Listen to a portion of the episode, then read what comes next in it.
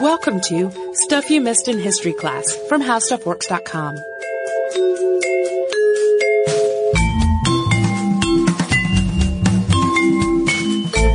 Hello and welcome to the podcast. I'm Tracy V. Wilson. And I'm Holly Fry. And we're just going to get two things out in the open at the beginning of this episode. Thing number one. Uh, Jane Austen was not just a shy spinster who wrote some little books, mostly to amuse herself and her own family. That's a common rumor. It's a common rumor that is false. Yeah.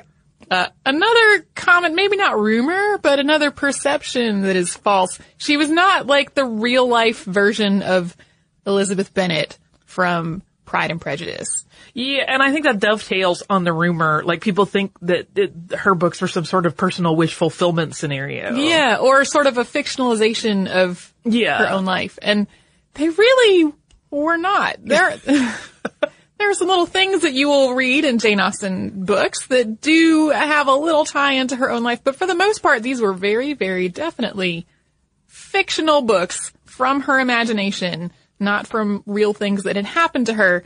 Um, she is one of our most requested writers For sure. uh, lots of people asking us to talk about Jane Austen. So we are going to do that today. Talk about her not at all Jane Austen novel like life. Um, starting of course at the beginning. Yeah. It was completely unlike any of the heroines in her books. Just not the same Not at as all. her fictional world. No. She was born on December 16th, 1775 in Steventon, Hampshire, and she was the seventh child and second daughter of George Austen, who was an Anglican rector, and his wife Cassandra. And she was christened the following April 5th, and she spent a little more than a year after that in the care of another family in the village. She was close enough that her parents could visit and for her to be brought to the parsonage to visit as well. And Jane went to live at home again once she was a toddler. All of the Austen children, except for her brother George, who had uh, some kind of developmental disability, followed this same pattern. Like this was their family practice to Yep. send the children away and then bring them back. It was an extremely successful practice. Um, all of the Austen children lived into adulthood, which is not Common at the time at all. not common at the time at all. Um, uh, and by all accounts, uh, th- they were an exceptionally modest family. I mean, it's eight children in the end being raised on a rector's salary, which was not a lot of money, but they were exceptionally intelligent and literate. Jane and her siblings and the many, many cousins and friends who would come to visit them and stay for a while were also really creative and they liked to do things like put on plays together. And they made extensive use of their father's 500 volume library, which is really where Jane cut her teeth on the world of language. And if you've read any novel by Jane Austen or even seen any adaptation for film or television or the screen, you've probably picked up on the theme that being smart and articulate can make up for not inheriting a fortune. And this really was one of the Jane Austen's family, family's values. Uh, having been written down in almost those precise words by her father's grandmother long before Jane was even born. Yep. That y- you could make something of yourself even if you didn't inherit tons of money. Uh, when Jane was a child, this is to me where things really diverge. if, if you are a fan of Jane Austen, like there, there are definitely interesting male characters, but the focus is really on the women and the women's lives and the sort of the, the other women and the other sisters and the cousins and the moms and Yeah, I think most people think of her, uh, and in some ways as like a women's writer. yeah, She's really, she's writing a lot about women, a lot for women. right. But- she grew up in a house full of boys. She didn't really have that much exposure to huge groups of women. I would even call this upbringing overrun with boys. I mean, she had, she had all of those brothers, you know, she was just her and one other sister, all of these brothers. Uh, her mother and father ran a boys school out of their, their home to try to, you know, make ends meet. And so, um, you know, Jane and her sister would share a room and all the other bedrooms were full of all these boys. And her father taught her brothers and all of these other male children and so she lived in this like very rowdy, noisy, boyish environment and kind of what we would think of as a tomboy kind of sense. Um, until she was seven and went away to boarding school with her sister Cassandra. And their cousin named Jane Cooper went to the same school as well. So from the toddler ages that she came back from being with a wet nurse in the village until the age of seven, uh, noisy boy time all over the place in Jane Austen's world. It stresses me out just thinking about it. I kind of love it. Uh, many people do. I, I'm not great with the loud children noises. Well, and I, the thing that it reminds me of on, on my mom's side of the family, um, I, I have, there were 11 children total in my generation. Um, and only three of us were girls. So kind of a similar proportion. Ah, yeah. Um, and I, like, I remember, like, the boy footsteps thundering up and down the stairs. And, uh, I kind of imagine that it was a little bit similar to You growing up. it with happy memories. Yeah, growing up in this many, many boys and, and, uh, boys that she was related to and ones who were brought in to, to study at the school. While I'm like, this is stressful. I'm like, yay, noisy fun time. Uh, but girls' schools at this point in history tended to be uh, fairly meager and indifferent, and it seems that the school that Jane went to was really better than most. But while there, all three of the girls got sick with what was probably typhus. They did recover, but Jane Cooper's mother uh, caught the the illness while nursing her back to health, and unfortunately, she ultimately died from it. Yeah, once they were all well, they all spent another year at home with Jane Cooper often being there as well since her mother had died. And they eventually all went off to another boarding school, but they only stayed for about a year before coming home again for good and being taught at home. Jane's first and perhaps only love was Thomas Langlois Lefroy, and she met him in 1795 when he was visiting for the holidays. And they fell in love and were obvious enough about it that it drew some attention.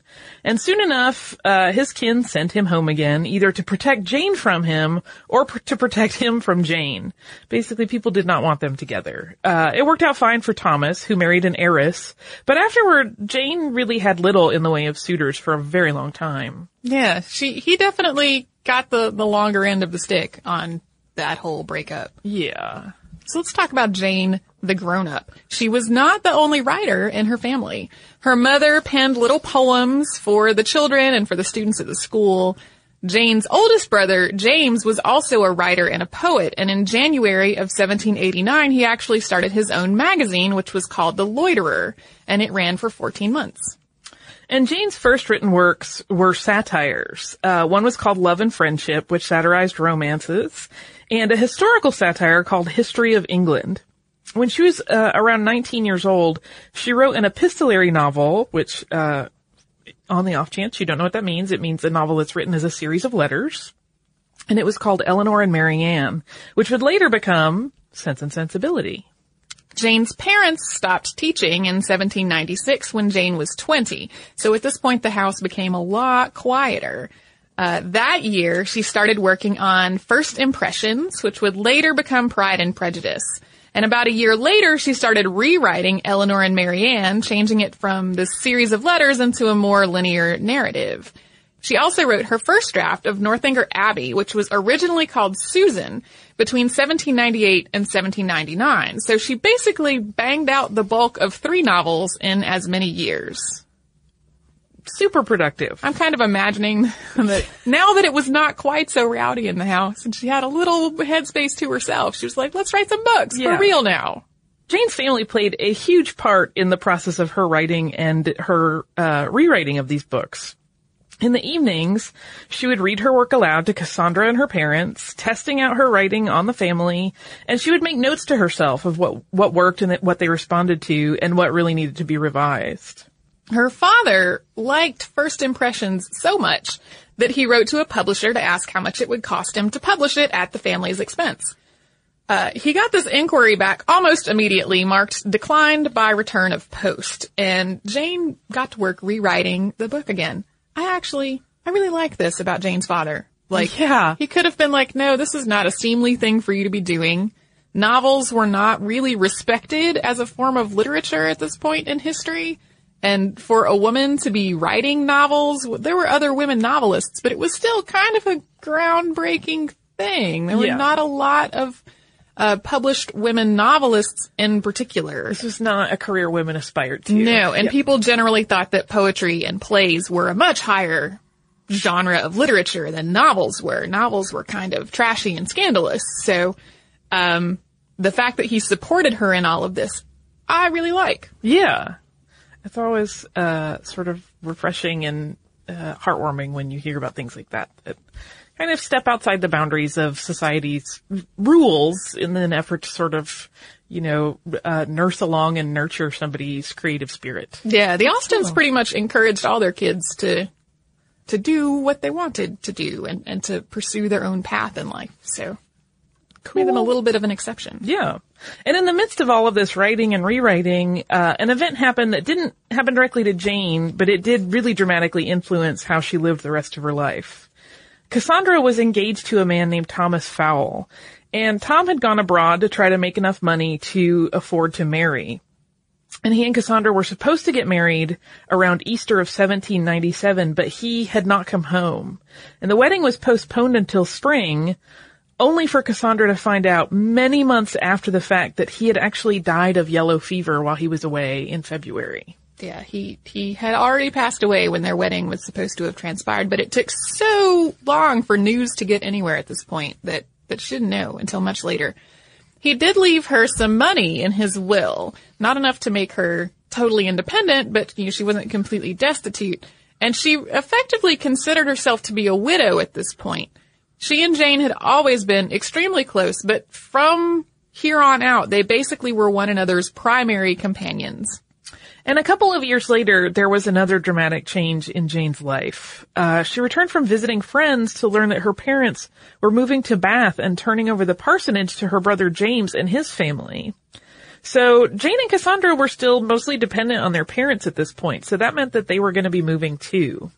So Cassandra destroyed all of the letters that Jane wrote to her about this, and that's something that she she did with basically any letter that Jane wrote her that was extremely personal was destroyed.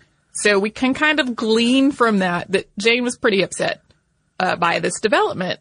Steventon was her home, and she had, you know, lived there for whole her whole life. And she and uh, and her sister had to kind of watch as its furnishings were divided up among their brothers.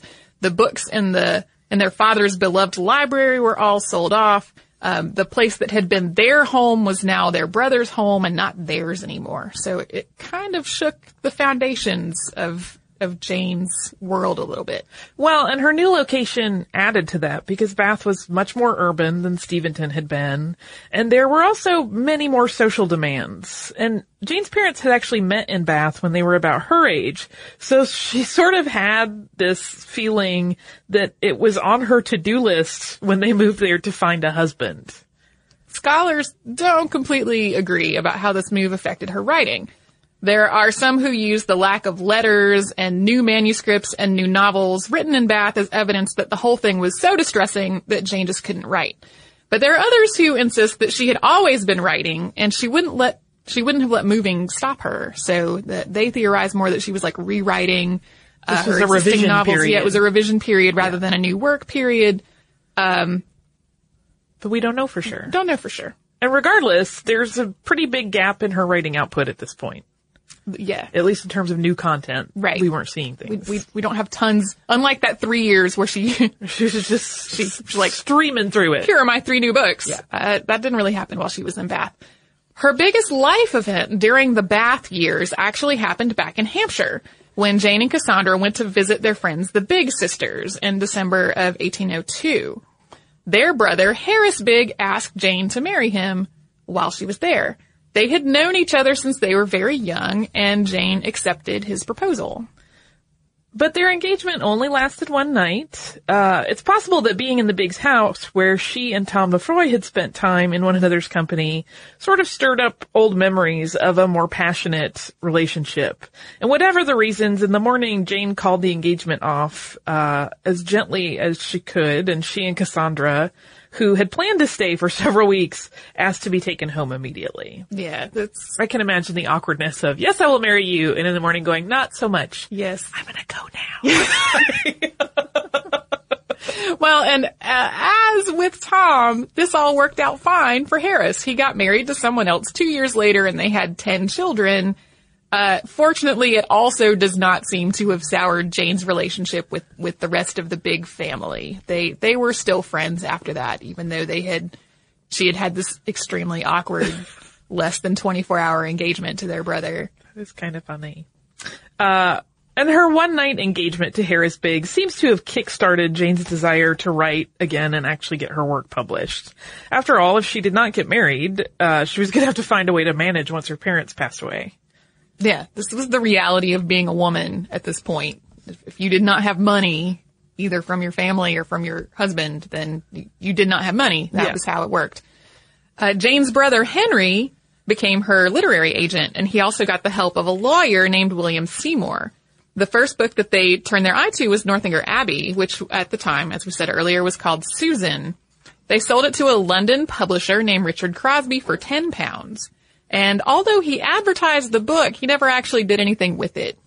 And Jane also started on a new book, one that she never finished and had more direct parallels to her own life than any of her other books. Uh, it was called The Watsons, and it was about four impoverished daughters trying to find husbands before their father died.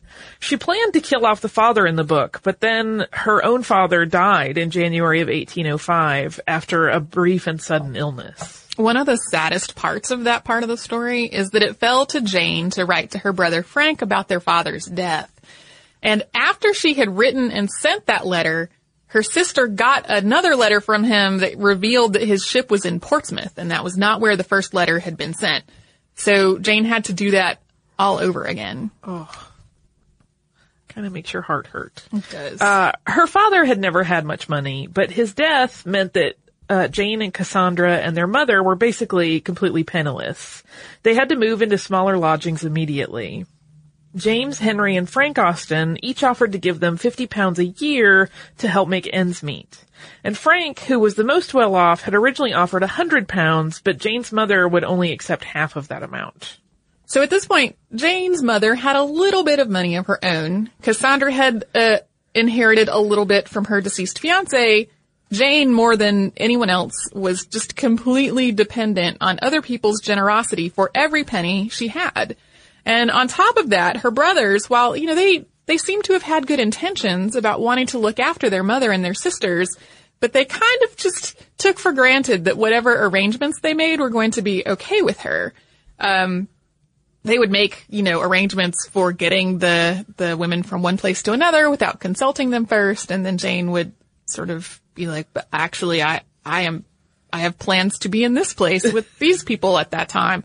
Um, there, it was just sort of awkward. They, they, all of their moving around had to happen at the convenience of other people.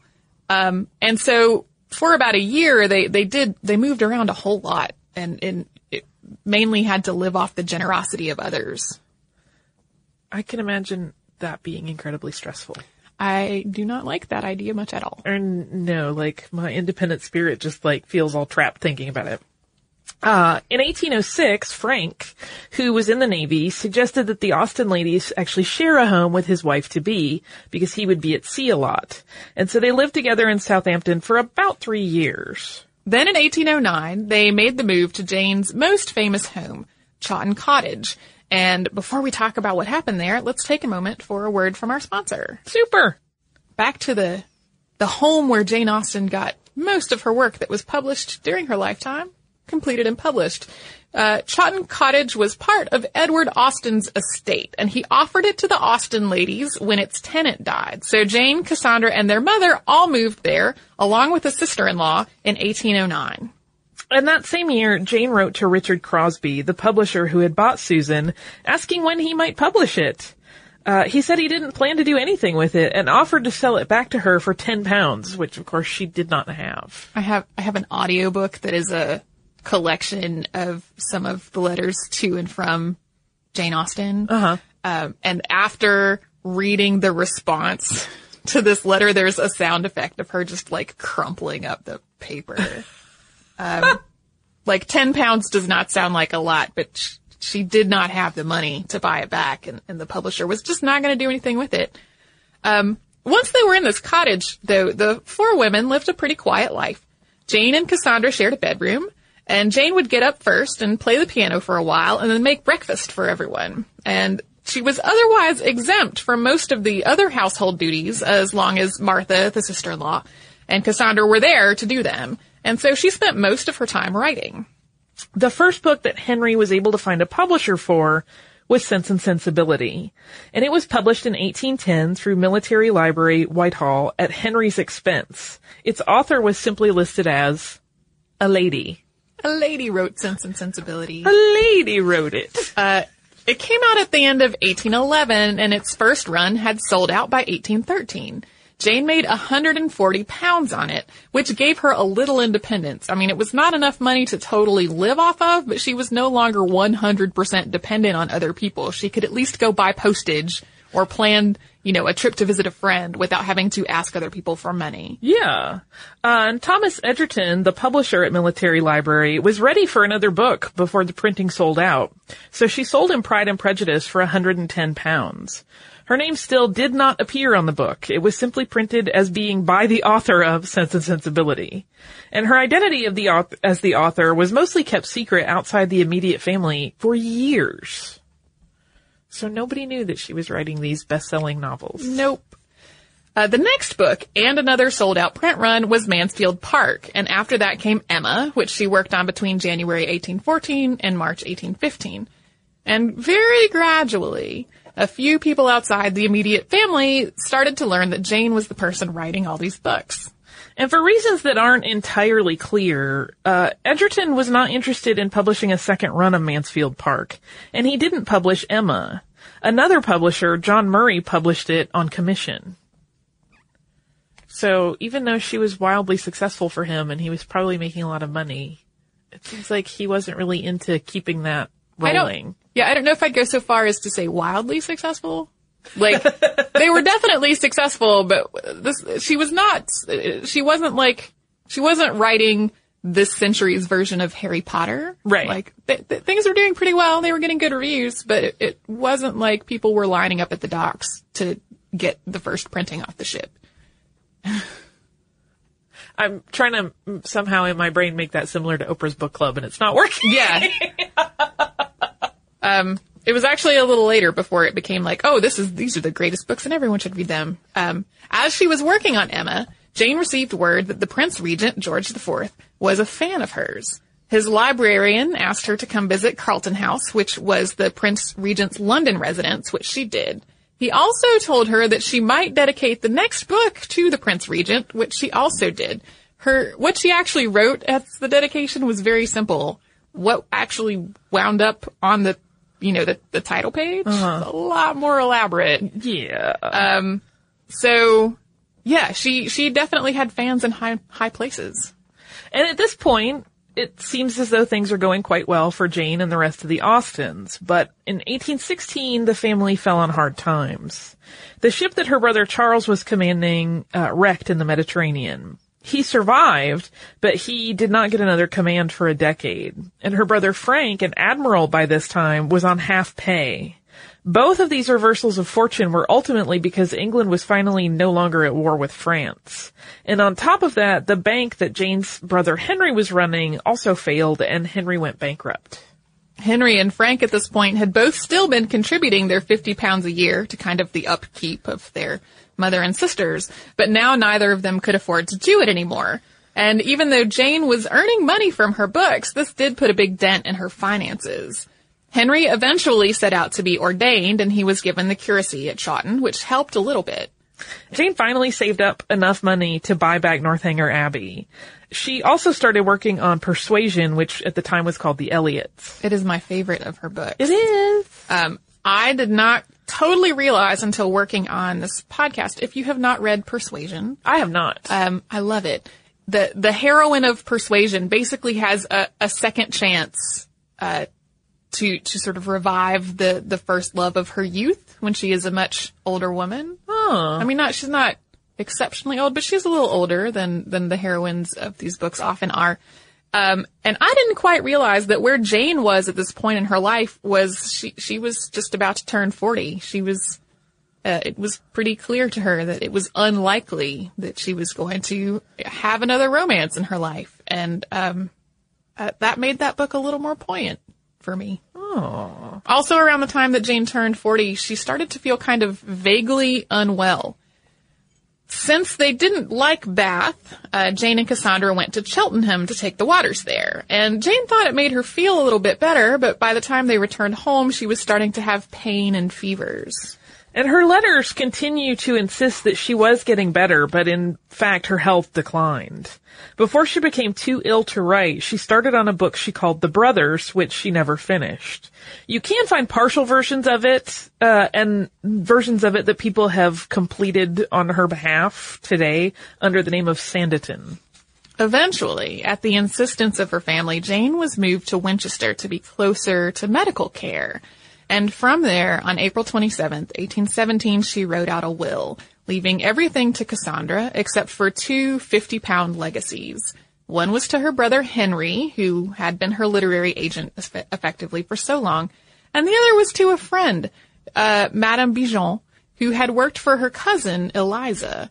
Eliza was quite a dramatic character we've talked almost none about in this podcast, but she she could be a subject of her own. She was and perhaps she will. She was quite larger than life. Uh, on July 17th, after briefly rallying, Jane had some sort of seizure. Uh, afterward, Cassandra sat with her for six hours with her sister's head on a pillow in her lap. And sister-in-law Mary took over for two hours in the middle of the night, with Cassandra returning to her post at about three in the morning and Jane died uh, approximately an hour later on the morning of the 18th of 1817. A letter written to their niece Fanny, Cassandra wrote of Jane, she was the sun of my life, the gilder of every pleasure, the soother of every sorrow. I had not a thought concealed from her, and it is as if I had lost a part of myself. Their brother Henry secured permission for Jane to be buried in the Winchester Cathedral. They had a very early morning funeral so as not to interrupt the church services that would happen later in the day. And while the casket was open, Cassandra cut, some locks of Jane's hair, some to keep and some to give to others. At least one of these survives until today. Uh, her obituary reads, Miss Jane Austen, youngest daughter of the late Reverend George Austen, rector of Steventon in the country and authoress of Emma, Mansfield Park, Pride and Prejudice, and Sense and Sensibility. Her manners were gentle, her affections ardent, her candor was not to be surpassed, and she lived and died as became a humble Christian. The marker for her burial place, on the other hand, makes no mention of the books. Oh, I don't, I don't really say aw. Still kind of a secret. Yeah. I mean, this was, that was really the first public announcement of all of these books being being attributed yeah. to her. And her cause of death, uh, we still don't exactly know. For many years, people pointed to Addison's disease because it fits some of the symptoms that she described uh, when she wrote about how she felt in her letters. But Addison's also caused vomiting and dehydration, which she said nothing about. And she had additional symptoms that are not normally associated with Addison's. Yeah, there's a lot of speculation about exactly what happened. She was only 41 and uh, the the that was the youngest age at which any of her siblings passed away. They all, the rest of them all lived to much older ages than she did.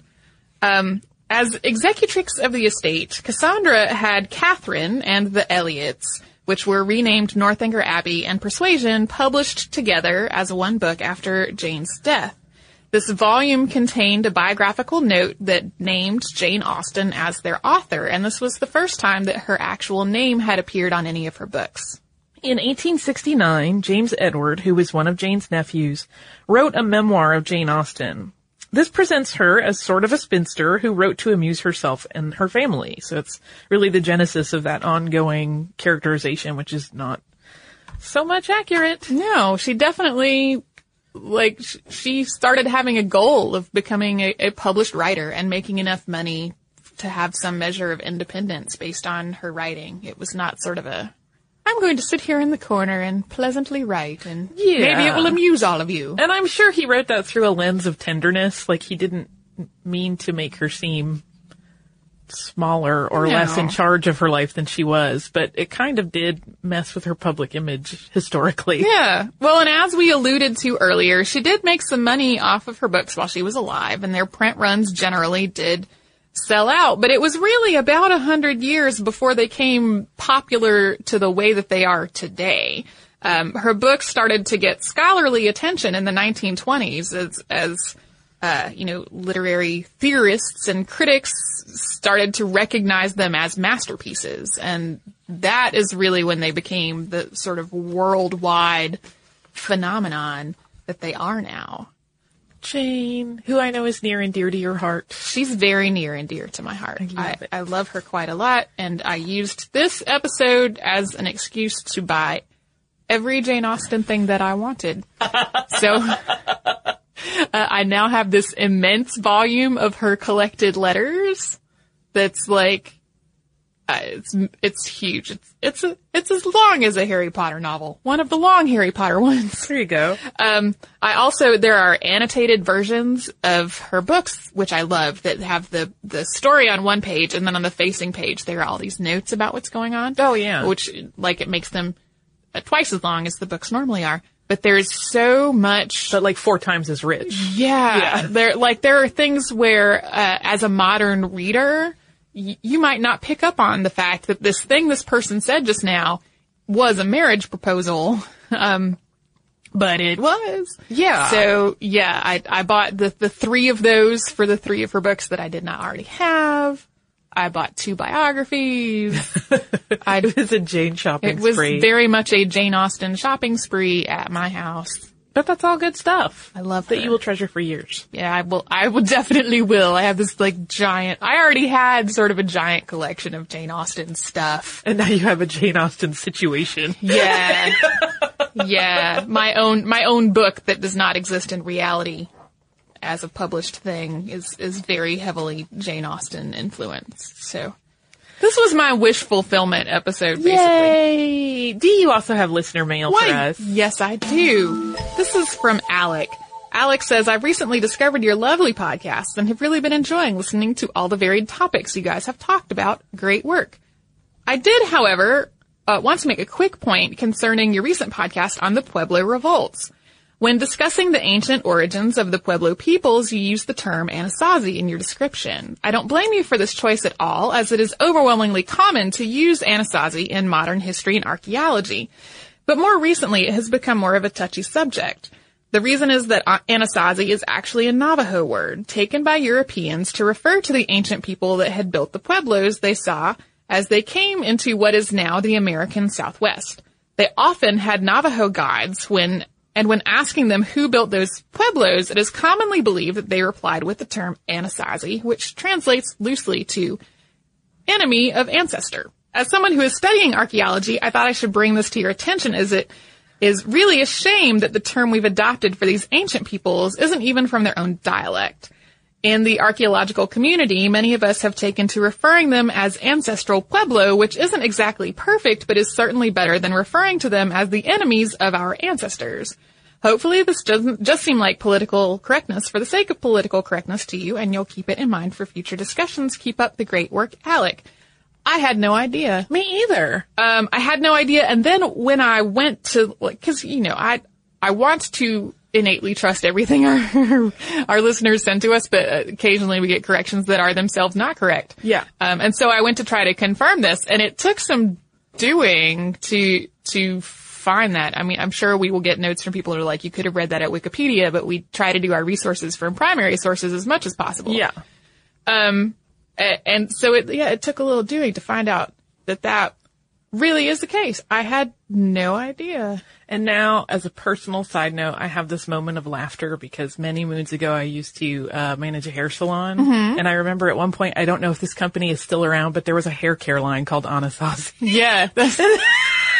well, now I'm like, that is weird. yeah. And I can't remember who I was talking to. I was talking to somebody and they were like, oh yeah, I found that, I found that out when I was reading Neil Gaiman's American Gods. And I was like, I've read that book and that did not Yeah, stick in my head. Me either, and I've Um, also read it. I also want to have a little note about quote political correctness.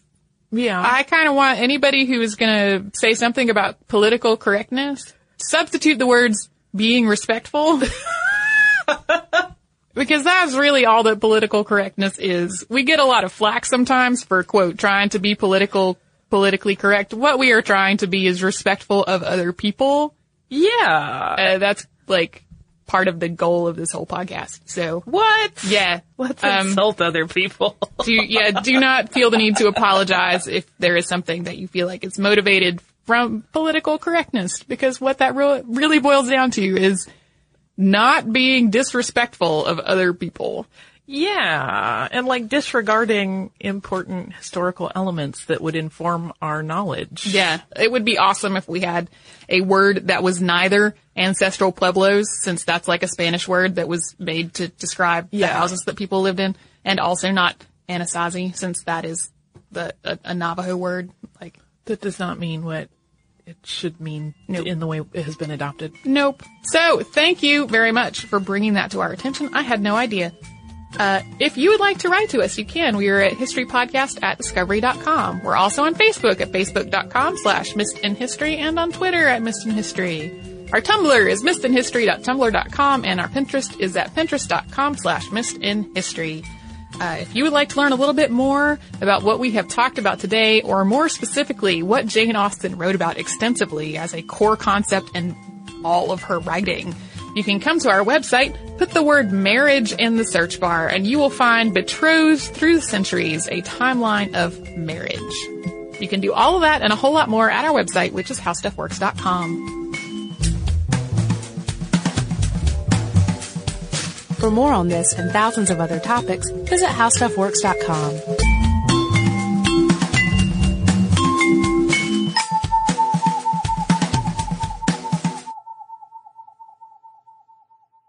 This episode of Stuff You Missed in History class is brought to you by lynda.com. You can learn it at lynda.com, an online learning company with more than 77,000 video tutorials that teach software, creative, and business skills. Membership starts at $25 a month and provides unlimited 24-7 access to top quality video courses taught by expert instructors with real world experience. Listeners of Stuff You Missed in History class can try lynda.com free for seven days by visiting lynda.com slash history stuff.